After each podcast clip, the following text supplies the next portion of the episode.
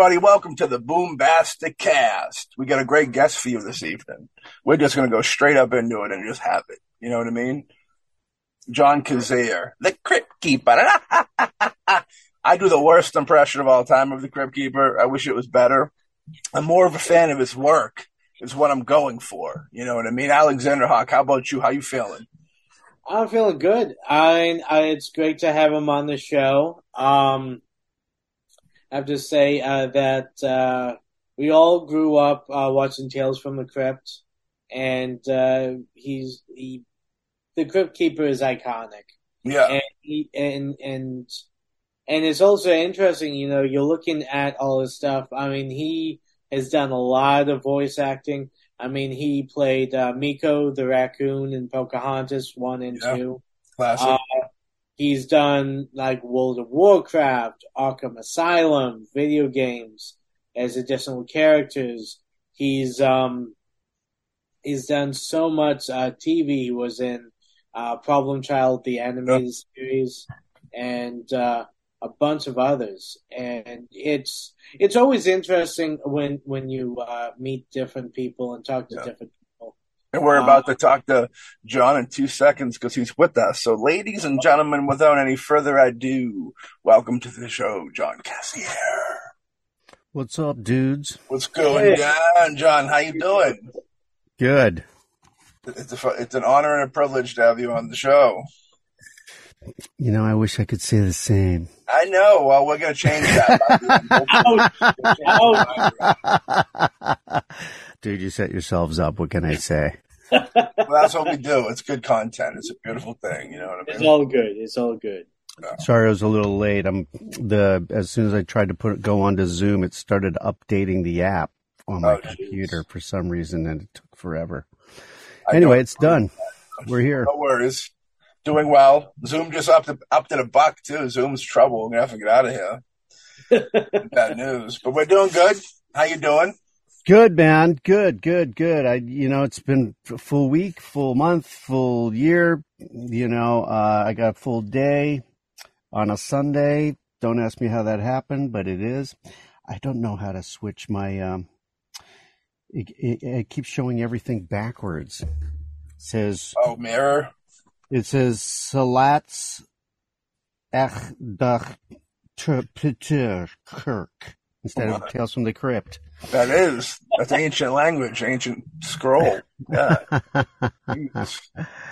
Let's see. Yeah, now if you see that three times fast, all of a sudden the Crypt Keeper will take over your body. That's and true.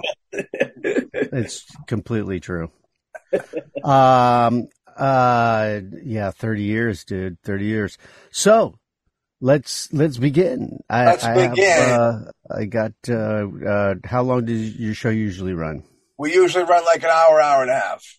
Yeah, I can't be on for an hour and a half. I have to. Uh, I have uh, a um another thing that I have to Engagement. do at eleven thirty. Okay, cool. Okay. Let's go. All right, cool. So, how'd you? uh I know that you, you you're kind of first embar. Oh, there he is.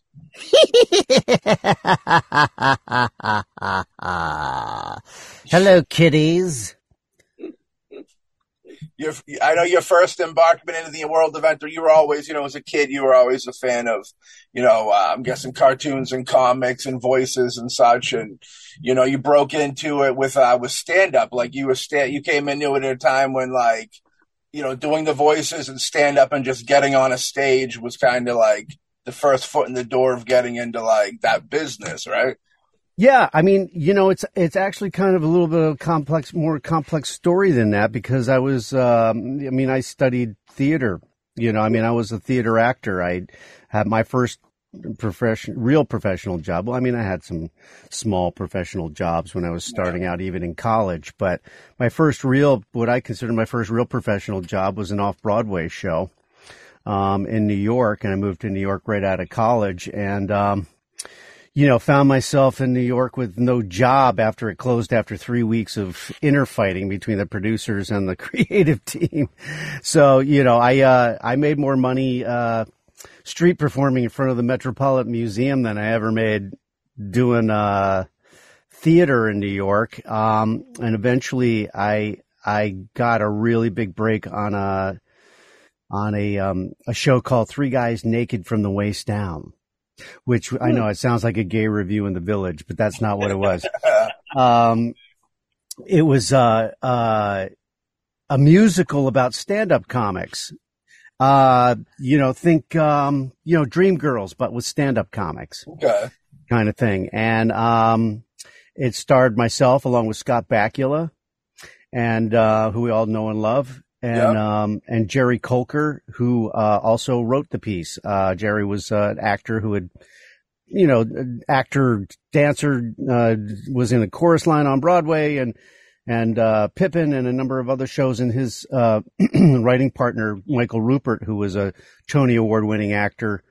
Um, wrote the music and it was uh and it was a hit off Broadway and it, and all of a sudden everybody was like dude you played this really kind of dark suicidal Andy Kaufmanish stand up it seems like you may be a stand up and I really you know had done sketch comedy and uh out of Baltimore where I grew up and went to school. We had a comedy group called Animal Crackers which was kind of like their version of Second City.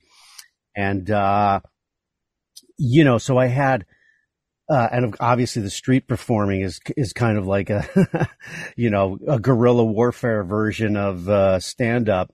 Yeah. Um, but I hadn't really done what you would, you know, worked as what you could call a stand up in clubs and that kind of thing. And I got approached by Star Search in its first season to come on, and and uh, you know they saw that me and the show, uh, three guys in New York, and they said, "Hey, we want you to be on." Uh, Star Search. And I was like, what as a singer? You know, I'm, I'm in a musical. I can sing, but you know, they had Sam Harris on the show and he was killing it. And I was like, there's, I go, I can't sing like that guy. Yeah. And they're like, no, no, no. We want you to come on as a stand up comic. And I'm like, you know, I, I'm not really a stand up comic. It's a part I'm playing in the show. They go, well, you can win a hundred thousand dollars. I'm like, fuck. Have you seen my act?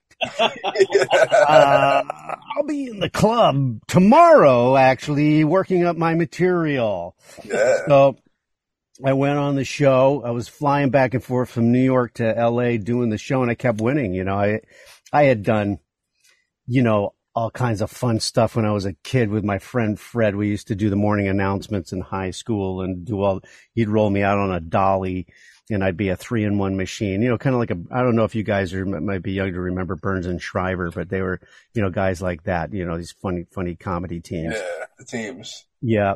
And, um, so I had done that kind of stuff. I started pulling out bits that I had, you know, done since I was a kid where I used to do like the Wizard of Oz in 10 minutes. Of course, they only gave you two and a half minutes on, on Star Search. So I'd be like, I'd be doing the Wizard of Oz in two and a half minutes. It's a twister. It's a twister. Dorothy, Dorothy, Annie M, Annie M, let me in, let me in.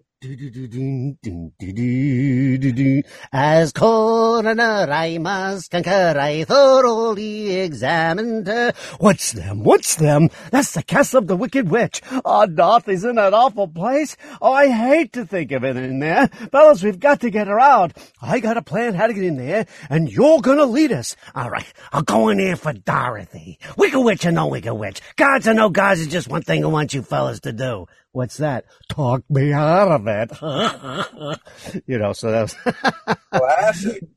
How young were you when you started doing voices? Real quick, you jump. Just got to know because you know it's one of those things you always hear. I was doing it since I was six. You know, I was doing it since I first could talk. Type deal. You know. Oh, completely since I could first talk. I mean, I, I imitated everything on the TV set. Of course, you know, it was irritating to my family, but you know, I mean, they, had what three channels back then when you were, you were a kid. If you, you know, you, maybe two of them worked. You'd be standing there with somebody be like, you know, moving the antenna and go, "You got it!" Wait, no, no, no, you went too far. No, you you got it. You know. Yeah. But I used to get up in the, you know, in the morning as a little kid and pull the knob off the TV set so my brothers and sisters couldn't change whatever channel I was watching. Good tactic. You know, we had five kids in my family. If, you know, if you didn't steal the knob, you didn't get to watch what you wanted to watch. You got to learn how to survive. Yeah. Yeah. Know, I, mean, I was, I, I used to, you know, I wasn't, I mean, I was a smart kid. I had a lot of common sense as a kid, but I wasn't good in school. I was dyslexic. They didn't really know what that was. And, you know, they, so they just said I was lazy and disruptive. You know, of course I was disruptive. I was trying to participate in my own fun, entertaining way. Yeah. Um, you know, oh, you can't really say that to the teacher. You're going to have to go to the office, you know, Yeah. kind of stuff. But, um, you know, once I found an outlet for that, I think I had like a third or fourth grade teacher that, you know, that, uh, after my second year in third, second time in third grade, Yeah. uh, who recognized that when I got in front of the class and read, I read better. But she would have me read poems in front of the class and stuff and take my test orally and that kind of thing. And that really, you know, that really uh, gave me confidence to be actually think that I, I knew I could do that that work, you know. Yeah. and then he got out there and he did win that hundred thousand dollars.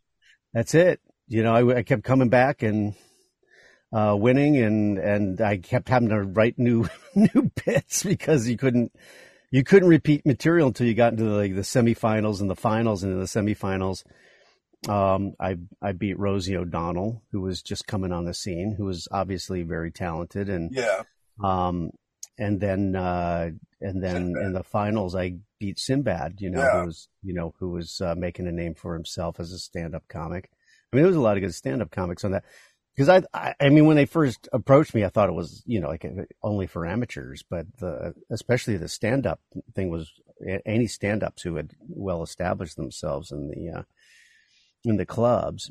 I mean, they didn't have evening at the Improv and those kind of shows yet. So, uh, unless you were on Letterman or, uh, you know, um, Johnny Carson or Leno or any of those shows at that time, um, you know, people in America didn't know who you were except from the clubs, you know, in your area. So, um, and you know, the next thing I know, I'm, I win a hundred thousand dollars, and you know, I'm moving to L.A. and you know, I'm getting my first TV series on HBO, First and Ten. Yeah. You know, playing a Bulgarian field goal kicker, Zagreb Shkenuski. Yeah. Yeah. and um, you know, doing some other stuff for HBO. In fact, we were even we were even trying to put together for me to do a a, a stand up special uh, with Whoopi Goldberg producing, Oh, that'd be cool. and um, we never did get that together. I just you know it was it was kind of like I resisted the stand up thing, not because I I didn't feel like I was good at it. I just felt like there was guys who were actually better at it. I mean, that Yeah. were like real stand-up comics that worked every day on their material and doing that kind of thing. And for me, it was it was more like I was bringing my one-man show to the stand-up stage, Yeah. and it was very effective in getting me sitcoms and you know this kind of thing. And then, of course, because I did a bunch of voices, I didn't really have any material, so I was doing all characters and voices in my act. I think I, I started to develop an act where basically I was a, a guy who was addicted to television. And I'd stand in front of the, the audience like I was at a Tubaholics meeting, Yeah. you know. and uh and I couldn't, you know, like sometimes I couldn't keep the lid on it and the next thing I know I'm like channeling Star Trek, you know. Or, or you know, Wild Kingdom with, you know, all these different shows and flipping. Ch- I could change channels on myself with a remote control. It was, it actually was a very effective act, and eventually, um, you know, even wound up launching my own kid show on the USA Network. But uh, um, working for HBO, they invited me down to. They knew I did all these voices and characters in my act, and said, "Oh, you'd be perfect to come audition for Tales from the Crypt." And I'm like, "What? I loved those comic books as a kid." Yeah. you know, I used to have to hide them from my parents. They were so, you know, as you guys know, uh, controversial. Yeah. Know, what do you guys remember about the Tales from the Crypt comic books, or what do you know about them? Basically, did you guys have any, uh, you know, a, an idea of the background of the, of those? Uh... I, I mean, I get a slight. I, I know of it, of course, because of the TV show. Big fan of the TV show. I've bought a, I've bought like a good amount of like the represses. You know what I mean? Re, just to have, just to have. They're nice to flip through. You know what I mean? It's a good vibe. Um, but I, you know, I've seen the, the, the like the mini docs on it and stuff like that. I don't, I don't have a, you know. Yeah, there's a great, you know, if you have the the DVD box set, you know, the first the first season of uh, Tales from the Crypt on DVDs, they have a behind the screams um, DVD that that goes on about, uh, you know, the. Uh, uh, you know how the, the it went from comic book to to movies to TV shows, back to movies, and um, you know, and how controversial those comic books were. In fact, there are age codes on comic books because of those EC comics. Yeah. Now, but you know, they were like, "Oh, cause juvenile delinquency." I mean, it was it was as big as you know, mad. You know, moms against drunks. You know, I mean, it was it Yeah. was it was huge. They went, you know, they were petitioning Congress to to to you know get rid of them. Of course, there were other people who are like, "Are you kidding me? Your kid's reading for Christ's sake." You know, it's like you won't read anything else, but he's learning to read. It may be fun, gross things, but the kid gets it. It's not like he's like you know. You know, become an interior designer, and everybody's Right. house is going to look like a cave. You know, Yeah. it's just like, come on, what is go- what is wrong with you people? So, you know, luckily it survived. Uh, well, it, survived to a point because you know what Bill Gaines, you know, who early on in our in our process I got to meet a number of times was wonderful to work with. Um, you know, was having s- such success with a lot of other things, uh, you know, including Mad Magazine, that they kind of let these comic books go to the wayside because they, I guess they didn't need the negative press anymore.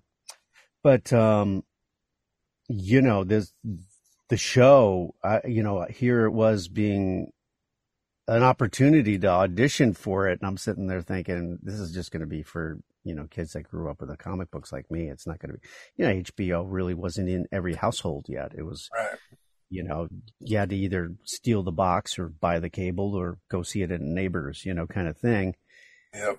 And um, so I didn't think it would be such a big thing, but you know, I, I was excited to go down to Kevin Yagher's studio, who had made Chucky and had designed Right. Freddy Krueger's look, and you know, did all these, you know, the creature maker and special effects artist, who is just at the top of his game, Yeah.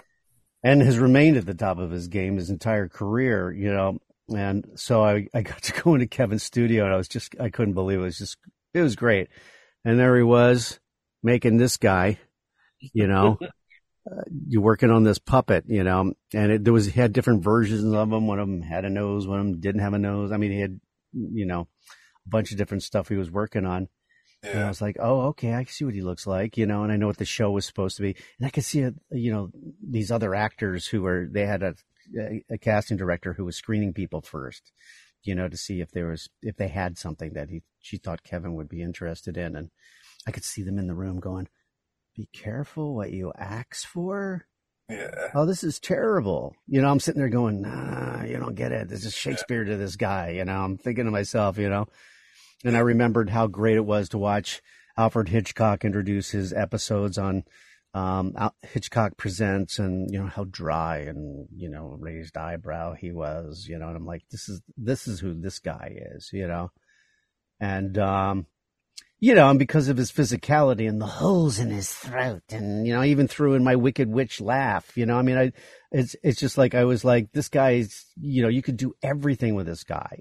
It's not just the idea that he's, a, you know, he's a creepy host, but he could, you know, he could imitate John Wayne. I mean, he could do whatever, you know.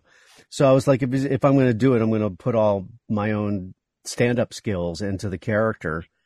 And as soon as I started doing it for Kevin, he was like, you could tell he had been sitting there all day, you know, listening to the stuff that just wasn't working. Yeah. And he just went, you know, started going like, go, go, go, go, go, go. You know, I, he starts laughing. I start laughing. I'm like, oh, great. The Crypt Keeper laughs at his own jokes. And I just keep doing it for him. You know, next day he had me doing it for Joel Silver and Dick Donner, two of the biggest guys in the business, you know, uh, Yeah. In their office. Well, actually, it was in like a trailer, uh, you know, off the set where they were working on Tales from the Crypt on a, you know, on what was a small budget for a regular TV series, but you know, coming from HBO at that time. It's big. Um, big. It's big. It has a very cinematic, big feel to it. You know, the show does. You know what I mean? Yeah, they put all the money into the production. You know, um, nobody really got paid what they should have got paid, but they they had great people because you know, I mean, they had access to whoever they wanted as, Yeah. as big producers as they were, and the producers on the show were Joel Silver, Richard Donner, Walter Hill, Mm. Bob Zemeckis, and David Giler, who was uh, you know who produced Alien. Yeah. You know, of course, you know who Walter Hill is a big Oh, yeah, heavy. director, producer, you know, Dreamscape and 48 Hours. And Yeah. I mean, Warriors, Warriors, Warriors. come out to play. I actually got to do a, a, a show off Broadway with David Patrick Kelly, um, called The Glorious Ones at Lincoln Center. And we had an amazing time. What a talent that guy is. Yeah. But he, he plays the, he's so good at the creepiest characters, but it, he's, uh, he's a trip. He's a real talent yeah. um, musician and actor, but um, uh, you know, it's, uh, there they were being able to get the you know actors to come, you know, actors who were like never got to do comedy that were serious actors wanted to come on, and then there was, you know, I mean, the genre started taking off, and it was HBO, and people were like, "Oh, can uh, Joel? Can I direct?" It was like, "Yeah," you know. And, Next thing you know, Michael Keaton's directing, and Michael J. Fox, and Tom Hanks, and Arnold Schwarzenegger, and Yep. you know some of these other effects guys who were who you know Paul Abascal directed the episode that I was in, uh, Oils Well That Ends Well, that I you know starred in as my you know my visual self, yeah. um, and who was a big you know who is a big uh, you know uh, effects uh, and makeup artist, and you know wanted the opportunity to direct. He did a great job.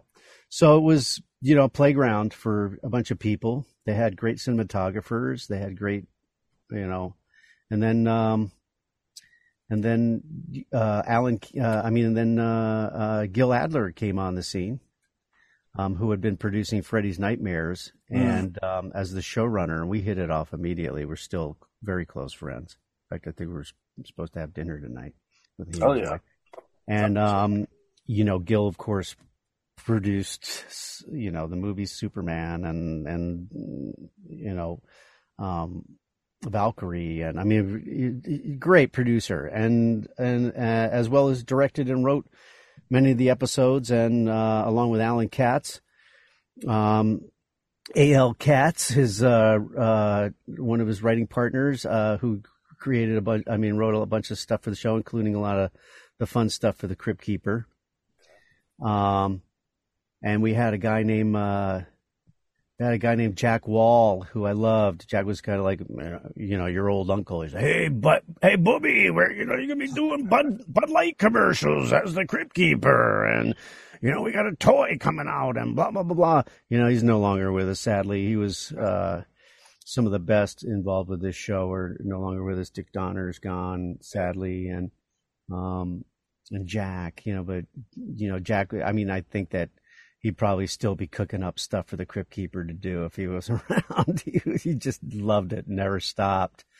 Um, uh, even after the years after the show was on the air, we didn't even have the rights for the show anymore. I mean, to do more stuff, but he was always trying to get him back and trying to do something with it and and that kind of thing. Um, you know, it was a great experience for me. It also launched my voiceover career, which obviously was a, a natural fit for me. But at the same time, you know, getting the opportunity to be known as a voice actor and getting the opportunity back then to, to get work as a voice actor or to get representation as a voice actor wasn't easy. But as soon as I got that part, I got the best agent in in the business. Uh, they were the ICM voiceover department at that time. Now they're they're called DPN and have been for many years. Um, and um, they've I I'm still with them after all these years. I've never had a, a different voiceover agent because they're just the best. And we've had, you know, you're talking about 19. That would have been like 1989, 1990, just after the show came on the air that I that I started with them, and I've been with them ever since. And we we've done so many amazing things and continued to do so many amazing things. I mean, in my, I'm very lucky. Uh, you know, I worked very hard at this, obviously. You know, I mean, Yeah. Five, six, when I said I was in New York street performing to survive, you know, that was five, six years I did that. That wasn't, that wasn't just like a couple of months, you know, it was just like, I did a long time and I stuck with it and, um, you know, paid whatever rent, my measly rent I could, you know, living in a shithole in in New York, um, you know, to uh, survive.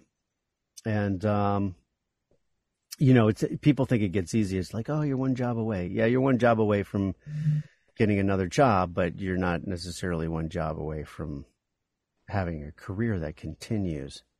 And certainly voiceover work because uh, has continued for me because you know I'm not typed out by how I look. Uh, you know, I mean, I, I got to play a lot of parts on screen, some really fun parts, and actually good departures from who I am. But you know, then I, I played the original Deadpool when he first came out in games oh, yeah. before he was in any movies, or he certainly was in the comic books. And and um, when they wanted to bring him to life, they thought of me because he talks to the camera and he was snarky and fun and.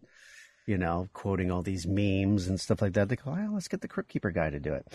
You know, uh, but they were never gonna you know, they're never gonna, um, you know, hire me to play him on screen. Welcome to the gun show, you know. But uh oh no, I don't know. Maybe Ryan Reynolds wants to take it, take a day off. You know? Yeah, right. Sure. Just you know, I, I love Ryan Reynolds Deadpool.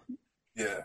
You know, I mean, I when they started out, when we first started doing it, I was like, okay, you got, I've read these comic books. The guy's really irreverent, you know. I mean, they're they're like, yeah, we want him to be that, but we can't do the you know the language and stuff. Kids will be playing the game and stuff like that. I was I was disappointed because I was like, this guy can be a lot edgier, you know. And um, of course, that's the way they went with it with the movies, which I love. It's really well done. The Crypt Keeper was very edgy and rock and roll in its own right. The thing you said oh, about completely HBO and how you you didn't know how big it was going to be. Like I popped in, I didn't catch it when I was on HBO. I caught it when I went to Fox on Saturday nights, and I I assumed that at that point when it made that switch, well, they were still doing HBO shows, but they were on Fox as well and clean, cleaned up, edited. Right? That's yeah. how it went. I think. Yeah, they had to cut them. Well, I mean, they had to cut them down too for you know to fit into the uh, yeah. TV format with commercials and that kind of stuff too. So, but definitely for con- language and content, um, you know, there was a lot of people have come to me over the years. I mean, first of all, we never knew kids were watching this show. I you know, uh, you know, it, I, I swore to to my producers, kids are watching the show. You know, they're like, nah, there's no way. First of all, uh, do they have access to HBO at all? You know, no, the kids can't be watching this show. Well, you know, I've grown to find out going to conventions and meeting people over the years and with social media and talking to people I've grown to find out there were more kids watching it than our original adult audience. Yeah. And and a lot of that was on Fox. They're, they first saw it on Fox, and then when the DVDs came out and they realized how much edgier the show was than the versions they had seen, then they really loved it. You know, but um, when it was first on HBO, I mean, you know, I, so many people come to me. You know, they're adults now, and they were kids at the time. They're like, "I'm uh, I'm like, I guess it sounds like this was your gateway drug to horror. Yeah, Which, you know, I is. say it, I say as a joke, and that's the that's the reaction I get. I don't get a laugh. They go, "Yeah, that's right. Yeah, it was." For really me, you know, how could you go by the TV set without hearing that voice and seeing that puppet and, you know, knowing that this was this, this was the character that made something scary, something that gave you nightmares, fun. So, I mean, they actually latched onto the character as their buddy, you know, and as you know, there's w- women who go, "Oh, he was my fr- we my parents used to tease me that he was my boyfriend," you know, or people carried the doll around and said this was my baby, and you know this kind of thing. And you never thought of the Crypt Keeper as that, but he was cute, you know. I mean, I like to think that was that was you know part of the personality that we were able to to bring to it to the character to to make him fun and funny you know, but that's that's you really the way part of the way not only uh, he wound up, but also was designed to work. He was supposed to be the character that makes you know this is supposed to be fun. Yeah. You know, it's very tongue in cheek. If I had a cheek left.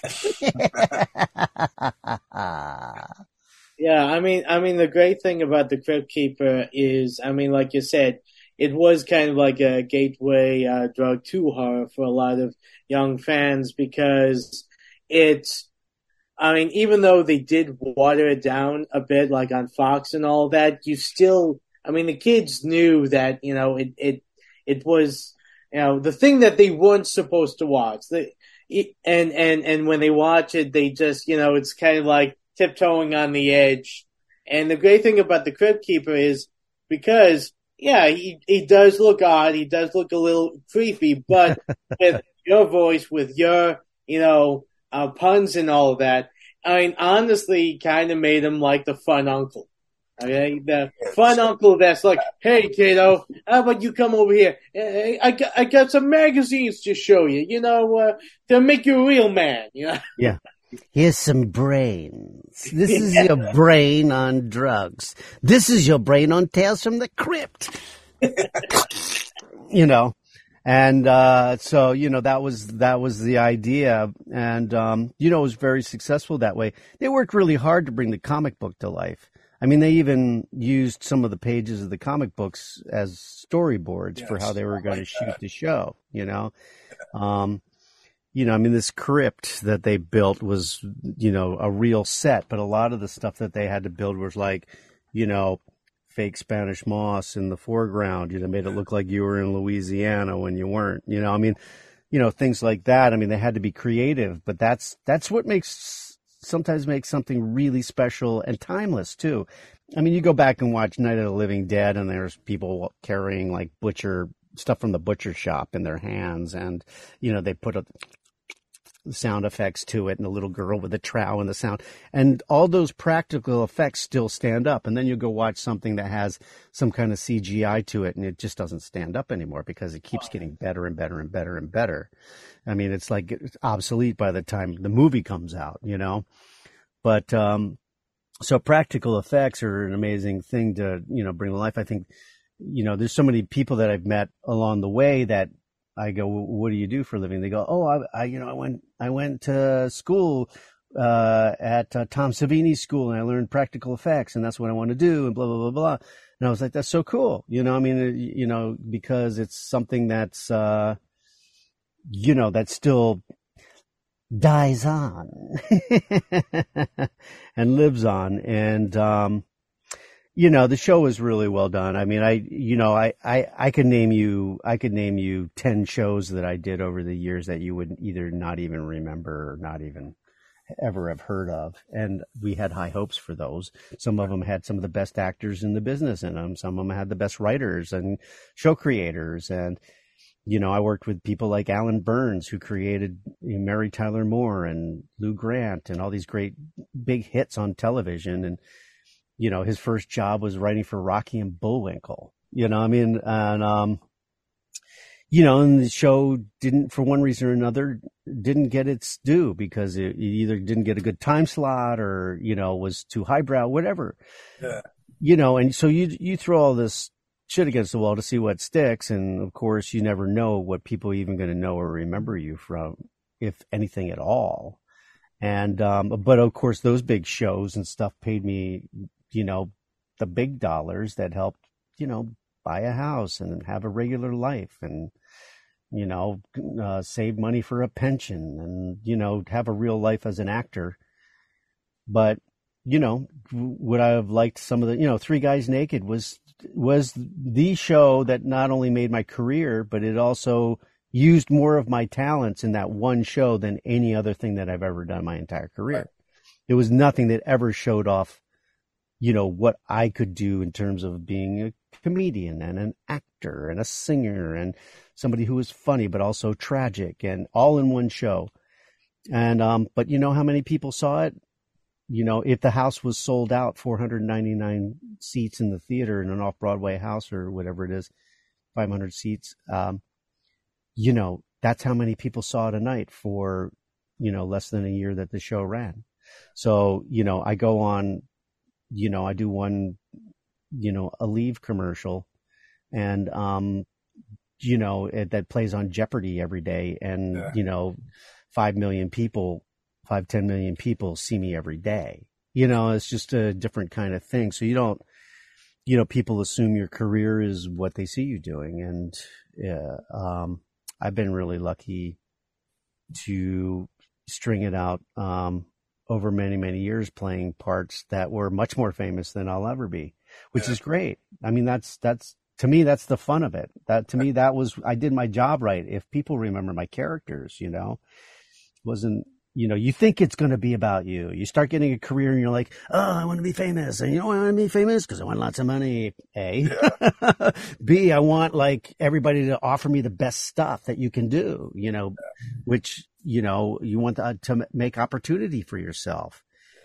And you know, but I would I feel really lucky to have made huge opportunities for many, many, many years for 40, uh, 43 years now, uh, surviving as an, uh, you know, as an actor, Yeah. um, exclusively as an actor for 43 years.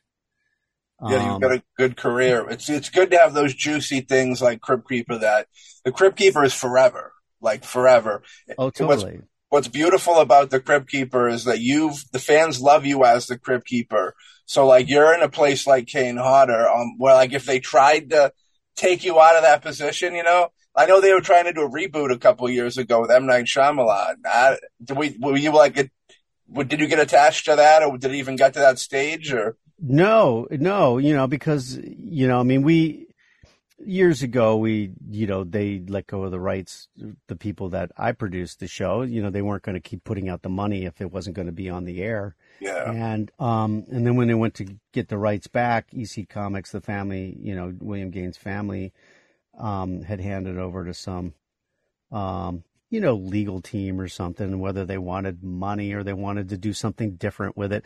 But, you know, nobody wanted to see it without our Crypt Keeper, and we're the only ones that could use that Crypt Keeper because Right. that was our version of the Crypt Keeper. But at the same time, we can't pitch him as the Crypt Keeper and do mo- new things with him as the Crypt Keeper without the rights to Tales from the Crypt. He could go get parts as another actor on some other show. he could have his own talk show and call himself the creepy dude. Ah, thank you for sitting down with the creepy dude. you know, and uh, and I, this, this that was Jack Wall, you know, my my buddy who was always coming up for the Crypt Keeper stuff. He was always like, "We're gonna do something. It's gonna be uh, it's gonna be called Stories Your Mother Never Told You." You know, blah blah blah blah. We're gonna have the Crypt Keeper. He's gonna call him the creepy dude and stuff like that. You know, but you know, but really they'd be they'd be really I don't want to call them stupid because they're not stupid, but I I would I would call them remiss if they didn't use that crypt keeper and and that's what people want to see because it honored the comic book you know it, it brought the comic book to life and these other ideas that they wanted to do with the show didn't bring the comic book to life they they were they wanted to do like a the same pe- you know like an american horror story where it's the same cast throughout different stories and stuff Right. like that and and I was like, that's not Tales from the Crypt. I'm sorry. You know, you're just borrowing the franchise that's already been established by somebody else and using the name. And when it came down to it, they didn't have that Crypt Keeper. That was a big, you know, okay, well, then we're not going to do it kind of thing. Hmm. And, you know, um, and our guys, of course, didn't have the rights. So they would have liked to have the rights back to do their own thing. So what they weren't going to just hand over the Crypt Keeper to him, you know. Um, you know, uh, that's it doesn't work that way. But you know, it's too bad. I mean, the, the the good news is is there's 93 episodes of Tales from the Crypt. There's three uh, movies um, which are really fun. I mean, Demon Knight is still, you know, Love people come to me and say Demon Knight is like in their top five horror movies ever. Right. It's it's definitely in mine, and not just because I was in it. It's just it just is. It's it got it's so well written. It's so Yeah. well directed. Ernest Dickerson did such a great job. He cast it amazingly. It has one of the best casts you'll ever see in any horror property, for sure. The music is great. It's got an amazing soundtrack, you know. Um, and uh, you know, and the effects and everything hold up too on that. You know, I mean, they did amazing effects and animation. Um, you know, uh, and this and the story is timeless. So, and it's funny too. There's so love it. much. There's so much funny stuff.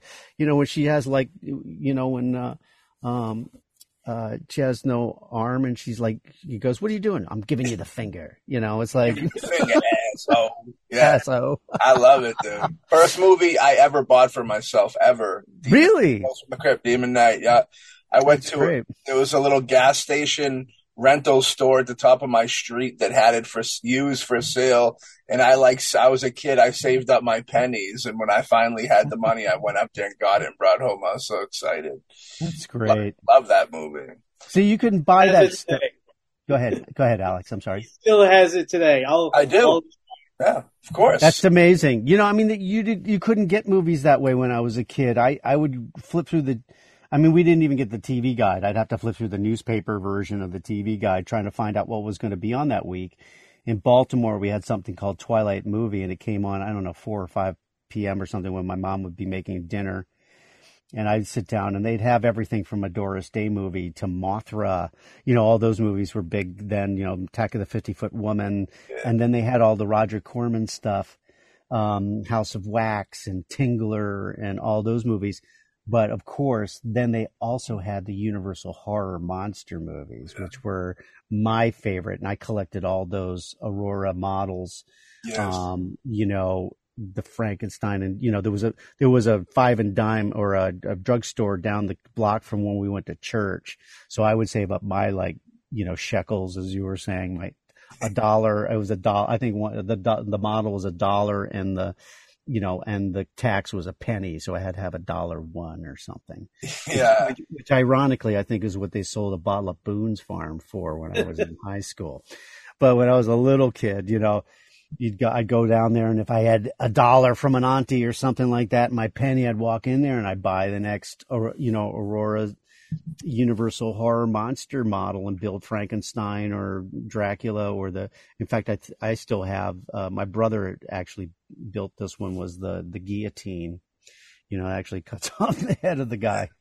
You know, but um, you know, so I there was no streaming, there was no videos, there was no DVDs, there was no way for me to watch this stuff.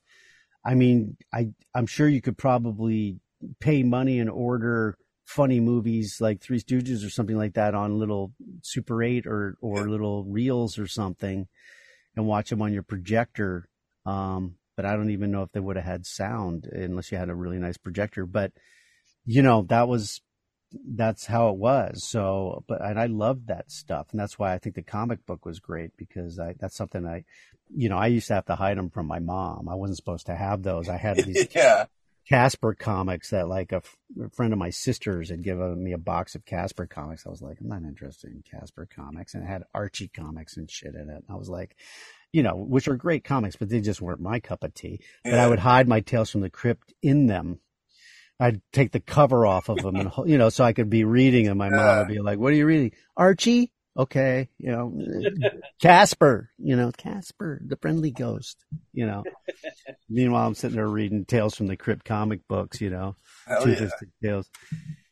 But um, I, You I remember those Aurora those Aurora model kits way before my time. I would have collected them. I always heard Gilbert Gottfried talk about them, and I know you guys worked together in the Problem Child animated uh, show, the cartoon. You get any stories of working with Gilbert? I assume a lot of the same voice actors in, comedian stand up world, maybe a crossover. You know, you guys met each other. I'm you know, sorry. oh, well, yeah, I definitely met met Gilbert. Um, Yeah. yeah. I mean, there were other comics that were very close with Gilbert. I, I I didn't know him well enough to be close close with him, but we worked together on animation and Problem Child, you know, which had just all kinds of great people in it.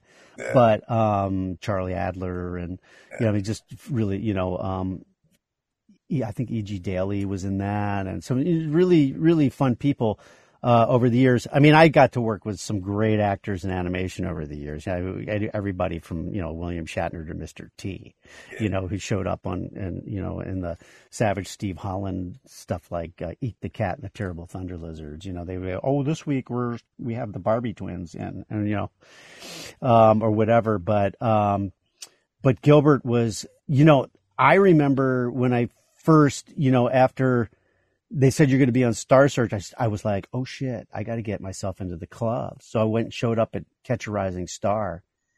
And I had opened with my comedy group in Baltimore for Richard Belzer. And he had always said to me, he goes, you should be doing stand up. If you ever show up at the stand up club, he goes, just mention my name or, you know, I'll get you on, whatever.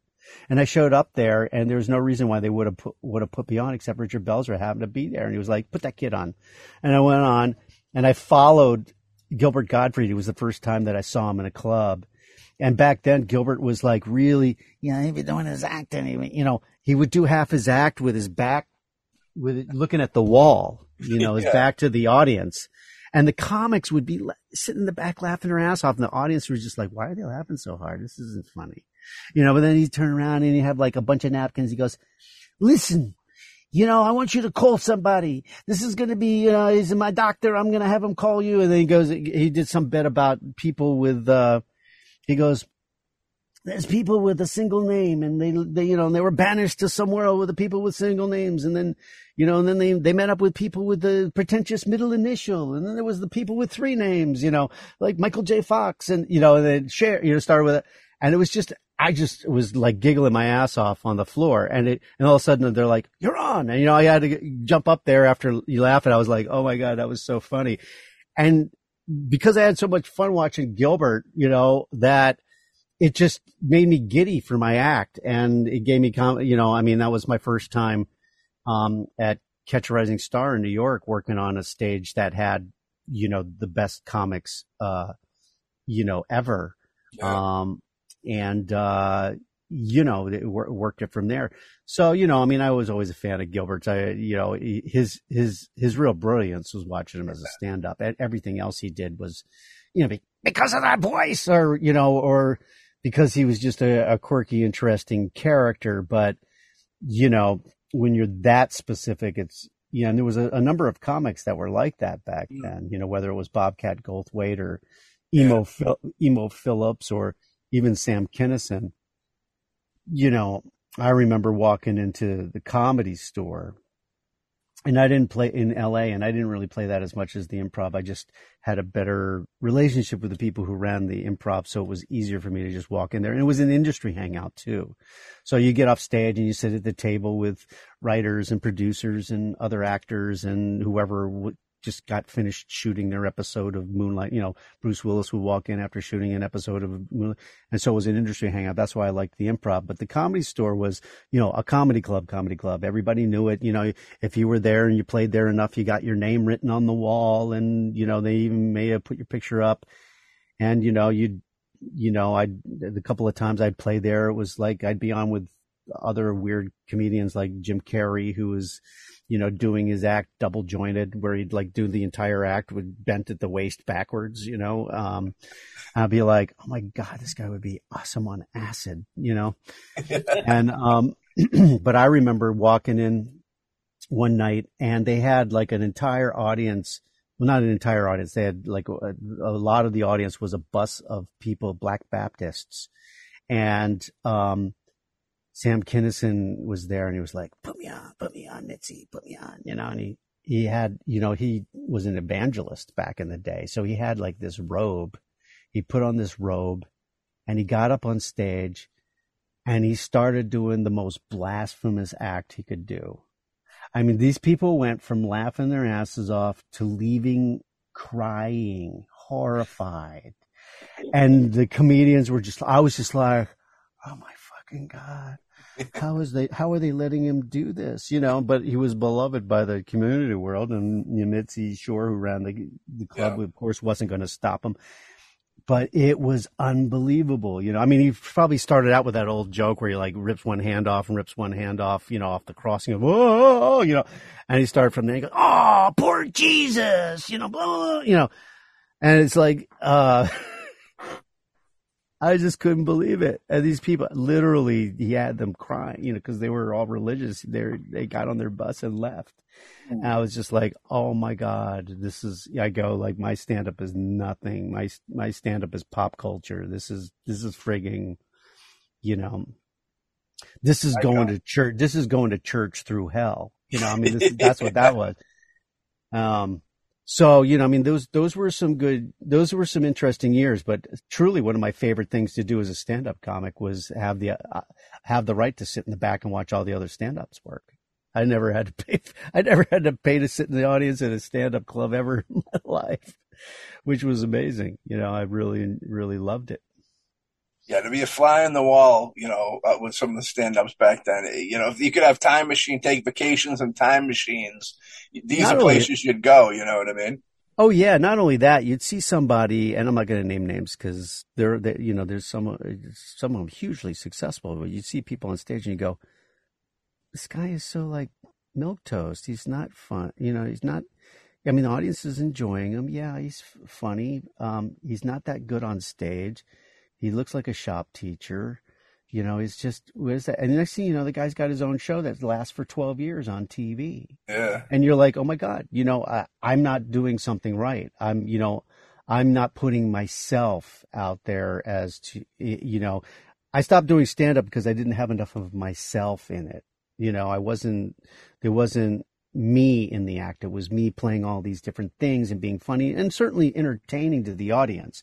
But, and, um, uh, obviously it, it took me very far in terms of getting parts on one sitcom after another and that kind of thing. I made a lot of money doing it, but I didn't really enjoy doing the road. So I, you know, avoided that. But, you know, when I first won Star Search, they were booking me opening for like the Temptations and the Four Tops on their TNT tour and Lou Rawls. You know, I was playing for like 5,000 people at a time, which was more my style because I had come from the theater. Mm. You know, playing a club, I mean, I didn't really have like heckler comebacks yet. I didn't have, I didn't have a rounded out act that worked in the club. And, and that was really fun to do to, to start working that stuff out.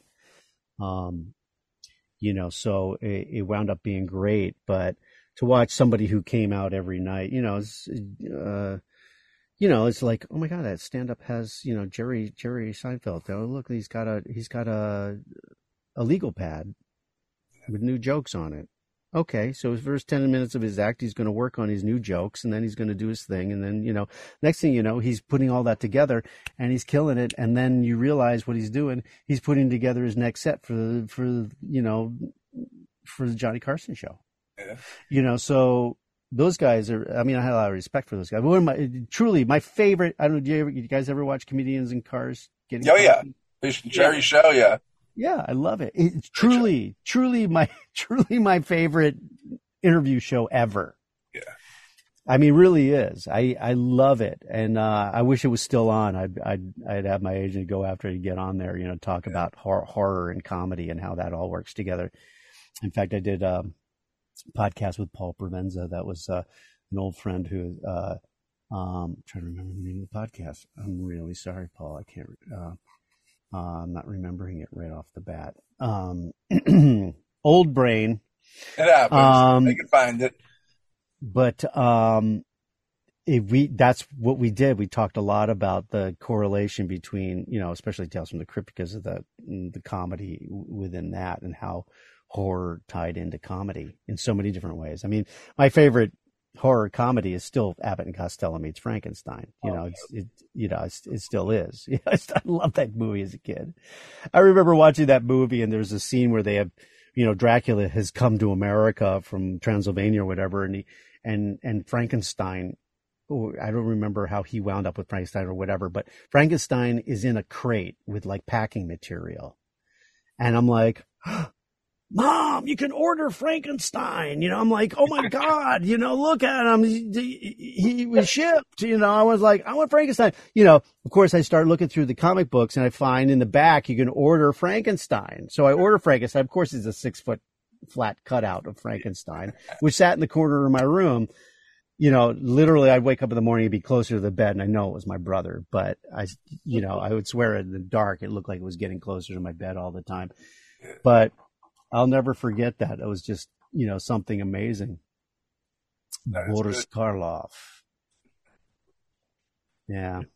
John, we we know you didn't have a whole bunch of time. We thank you for being on the show. Oh, please. I, I really enjoyed it. You guys are awesome. Uh, I, I you know, I did, uh, if there's anything else you wanted to, uh, wanted to explore before we get off. I know Well, I we- did a lot of talking, but you asked good questions that sparked a lot of memories. So Oh, thank you, thank you. Um, Alex, what do you think? You got one? Well, I mean, actually, I, I, I wanted to ask you about uh, the Three Stooges TV movie where ah, something close and dear to my heart. that you played Shemp Howard. Um, yeah, I really thought that was a really good, um, good uh, film. I mean, usually a lot of people like it down, uh, talk down to like made for TV movies, but I think it's definitely one of the better ones, and I definitely enjoyed your performance and everyone involved in that. Oh, thanks. You know, they really wanted to capture, you know, their life. Um, it was the only, the material that it was based on was the only um, authorized biography ever written um, about the Stooges. And of course, Mel Gibson was involved because he loved the Stooges. I mean, he used to do, you know, even in the Lethal Weapon movies, you know, he'd do all that stuff. Yeah. Um, and, uh, you know, I mean, we, we, you know, young kids, especially young boys grew up with the, you know, with the Stooge, three Stooges. And I, I always loved the Stooges. I always loved Curly. He was the most childlike. So we all loved him as a kid, but I loved Shemp because he was just so, he was so talented. He did so many different things that the other Stooges didn't do. And, um, so, you know, I was like, oh, I want to be a part of this so, so badly. I had such good producers on it and the director was great. And, you know, um, Jim Frawley, who was an actor on Broadway, he became a director and did like the Muppet movie and stuff like that. I mean, he was, which was, you know, you go Muppet. How did he wind up doing it? You know, Muppet movie is brilliant. I mean, those Yeah. those those kind of movies to make inanimate things funny on camera, along with real people and stuff like that, is not easy to do. People think, think this like, oh, it was all cartoons. It was like that's the hard shit. Um, but we had an amazing time but when I went to audition for it originally, you know, I had all that hair as a young man. I had all that, you know, curly hair. So they thought of me to come in and audition for Larry. So I come in to audition for them and they, they like my audition. They bring me to the producers and in the middle of it, the producers are like, shit, you know what? You're a good Larry, but we, we have Larry choices. We have some good Larry choices. You know, we can't find our Shemp. We think you'd make a great Shemp. Will you prepare that and come back? And I was like, yeah. So I went and got like, you know, some stringy wig that I put on backwards hanging in my face or I, or I wore a cap or whatever. I don't remember exactly. And I came in and I, you know, I did my Shemp and, you know, of course I, I knew that they wanted to tell the real story. So I did, I wasn't, I was like, they don't want to see an impersonation of Shemp. They want to see me capture the, the essence of this character. And you could tell by the script that he was a very neurotic and, and unusual guy, you know, um, obsessive compulsive and all these things that, you know, that added to his brilliance as a performer, you know, and which informed me not only how to perform the comedy, but also how to, you know, bring him to life in the story. And it was such a good script.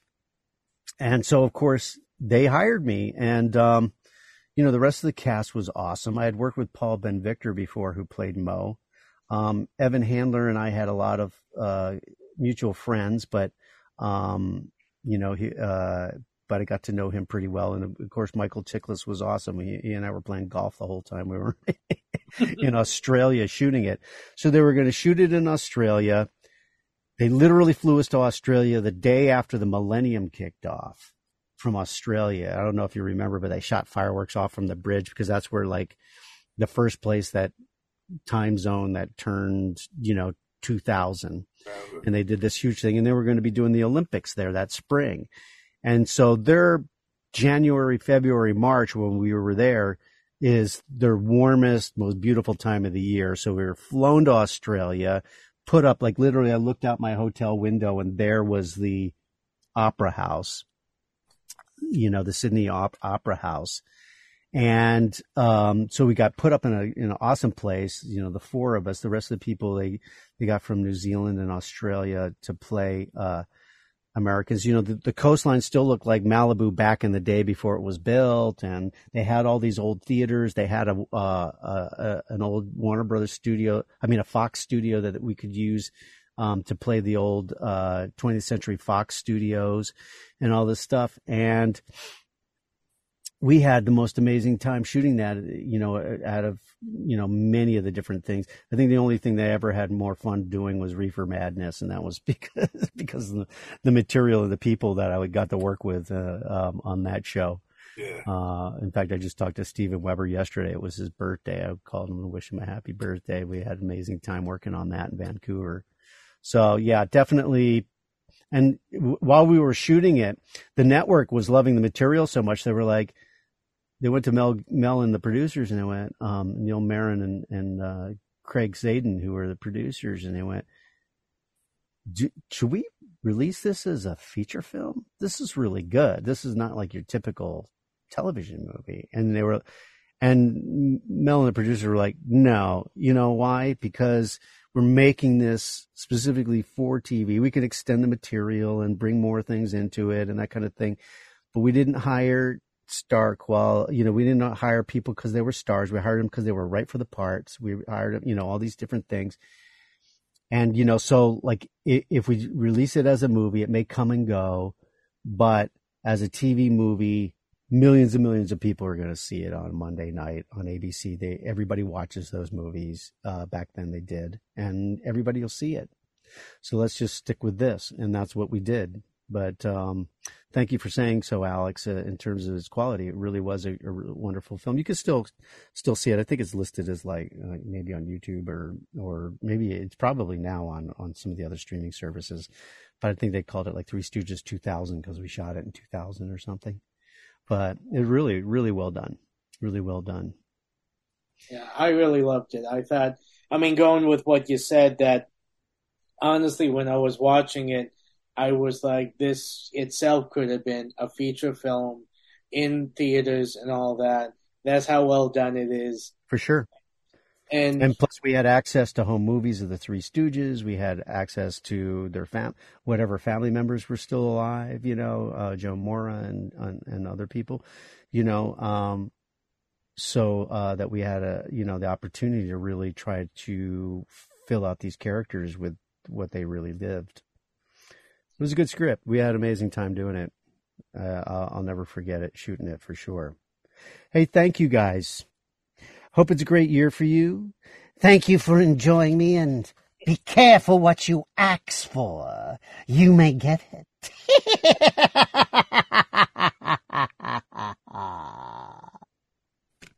Thank you, John. You're welcome, guys. Have a good one. You too. Thank you very much. Talk soon. Yeah. Bye. Bye bye. That was John Kassir, the great John Kassir man of many talents. You know what I mean? That really great dude gave us a good chunk of time, which I love. I always love chunks of time, baby. And I think we did win him over by the end of the episode. You know what I mean? When he gave us that deals.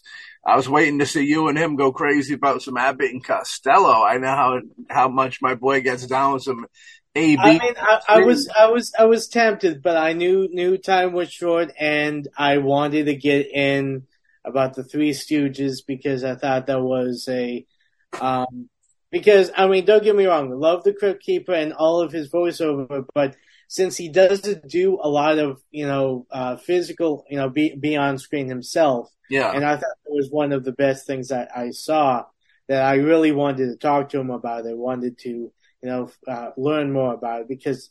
I really loved that movie. That was really well done, and I really loved his uh, performance in it. Uh, he's fantastic. You know, I, I was gonna, uh, if we had a little more time, I was gonna bring up the fact that there's um, all the cool stuff, merch, side projects they have. Like I happen to have like a, a Bordello of Blood, like director's chair from like the promotional deal.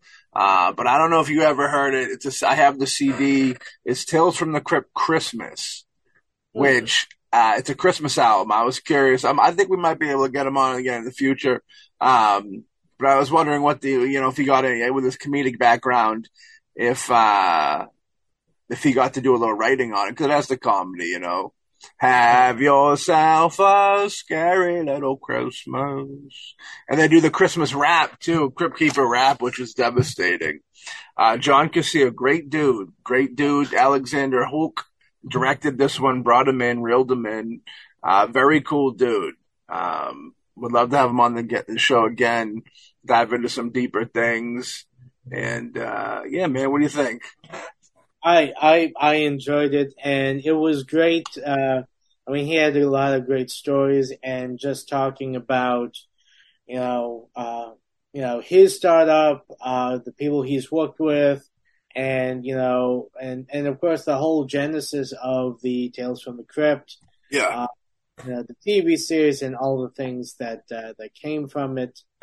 Um, and of course, I, I think one thing that that's that's great about you know uh, uh, his story, which is the case if you sit down and think about a lot of the people we talk to, is that there's no definite way. I mean, I know when I started doing this, and I know a lot of other people who started doing this, you, you want to go up and you want to ask, so how do I get in the business? Do I get an agent? Do I get, and, and, and the fact is, honestly, those who make in the industry, there's no um, no definite way. It is everyone ends up getting to where they have to be by different means. Right. I mean, he ended up doing. He didn't think of being a stand-up, but he ended up being a stand-up, and you know he started you know creating his characters, and then you know that branched out to something else, and he now. I mean, we didn't go through it, but he has a litany of voiceover a work on video games, on animation, and and he's constantly working and constantly, you know, doing such great stuff that people will always, you know, think of him as the crypt keeper, but he's so much more because he's done so much more. And uh, I think that's one of the things we try to do in in our interviews and on the show of Boombasticast is to, you know, peel behind the curtain and see more of these people and find out and learn more about them. You know how they became uh, where they are, uh, what they've they've decided, or they want to go on one path and then they ended up going on another. And sometimes you have them that they're doing two different things that you don't even know about as you know, kind of side things. It's always interesting following the people down the rabbit hole and see where it leads. I mean, the, the slight burden I think of doing voice acting work is the fact that your face isn't there for you to get recognition. You know what I mean? Because he's been, you go as far back in the early years, he was a part, did a, a, little bit of moonlight, was on moonlighting, was on the facts of life. You know what I mean? Uh, a bunch of television shows, you know what I mean? Killing it, dude. Really good, talented dude. The types of people we like to have on the Boombastic cast, you know what I mean? But but then again, you can also look at, at, at another thing as voice acting actually being a, huge uh, benefit if you want to keep on doing the characters and the stories, but you don't want to be like bogged down by paparazzi and that kind of stuff. For sure, there's. I mean, yeah, there's there's a lot of people. I mean, you got like Dabney Coleman, you got Matt Frewer, Dwight Schultz, a lot of actors that you know, started doing TV and movies and stuff that, you know, you see them mainly popping up in, in voice acting work now, which, you know, they keep on, you know, busy, keep on making, you know, uh, money and, and getting themselves out there. So it's always interesting when you think you can see someone that you say, oh, that he's a great actor, and then you don't see him for like years, and then you look at the IMDb, and that's because they ended up doing voices for you know TV or movies or or so forth and so on. So if there's someone that you think is great but you haven't seen for a while, they might be doing voice or acting work because that is definitely a, a whole whole a place of a lot of talented people. I mean, you got those who can do one voice very well and they use it in all their characters. Then you have people who can do a million different voices. Right. Which is always amazing. I'm waiting to see Alexander Hawk do some more voices. I only got one voice. Only one voice, and that's not me. It's not what I heard. But uh, oils well that ends well is all I have to say about that. This episode, it was good times. That's a good episode of Tales too. Lou Diamond Phillips probably doing one of his best performances of all time in that. Priscilla Presley, if I remember correctly, was in it. Uh, very beautiful. You know what I mean? Fantastic. But our boy, I'm so happy. Good interview. Very nice to have him on. It was cool. Cool stuff. And, uh, yeah, if you like this episode, go like some more episodes of the Boombastic Cast. If you like making the Boombastic Cast happy, go join the Patreon page and make the Boombastic Cast very happy. There might even be you know, I can speculate because of the John Kassir interview, but I can speculate that as you listen to this, look around, there are new strictly for Boombasticast fan perks, tiers on the Boombastic streaming page. So yes, if you like Boombasticast, there's some special stuff just for you to link into uh, on the Patreon today as we breathe, live and breathe. You know what I mean? I want to say rest in peace to Gilbert Gottfried. I want to say rest in peace to Richard Belzer, who uh, seemed like he was pretty inspir- inspir- uh, influential in a little bit of uh, John's stand up, you know, beginnings, which is good. And, and Yeah. to jump off of that, I just wanted to say that um, in in this, as as as he talked about uh, Belzer, you know, uh, helping him out and and giving you know uh, his his uh, words of encouragement, getting him on the stage. Uh, for those like us who are doing film, whether it's directing, acting, and all that, that is the most important gift you can give anybody. Mm. Okay. I know that I've worked with people that like to think of this as solely as a competition. I'm there to beat out you for this role and that kind of stuff. Right. And I think that's a big hindrance because I, I, not everyone's going to get the role. And unfortunately, when you think about it, it's going to end up being, you know, you know, usually someone who has a connection to it. Um, but if you help each other and, and build each other up, yeah. you both win. Okay? And when you both win, that's a beautiful thing. Rest in peace, Tom Sizemore. I just seen a thing on the Facebook. It said famous friends say goodbye to Tom Sizemore, 61 years old. I clicked on it. It was a tweet from Alexander Hawk talking about how great Tom Sizemore was. And I get emotional when I see that.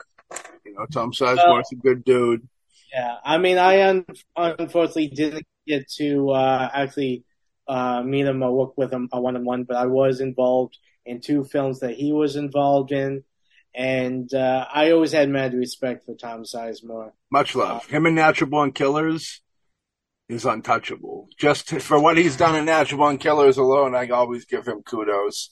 But there, he, he there's a lot of great fit, flicks under his belt, and uh, rest in peace. You know what I mean? I got, I never met him uh, or worked with him in any way, but I did enjoy his films.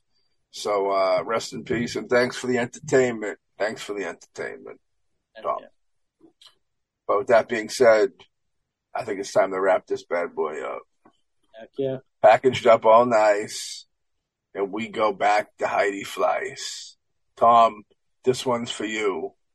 And we'll catch everybody else on the next episode of the Boombastic Cast. Peace. Ba-da-cha.